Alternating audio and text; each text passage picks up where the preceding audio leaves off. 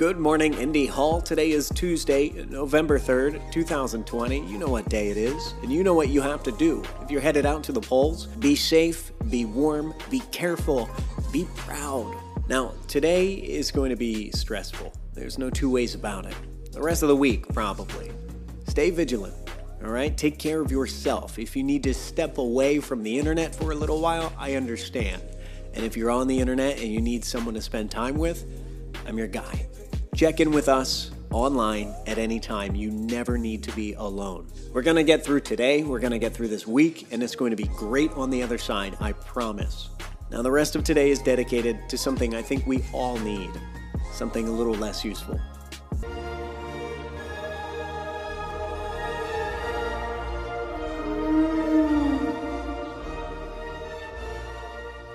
They're moving in herds.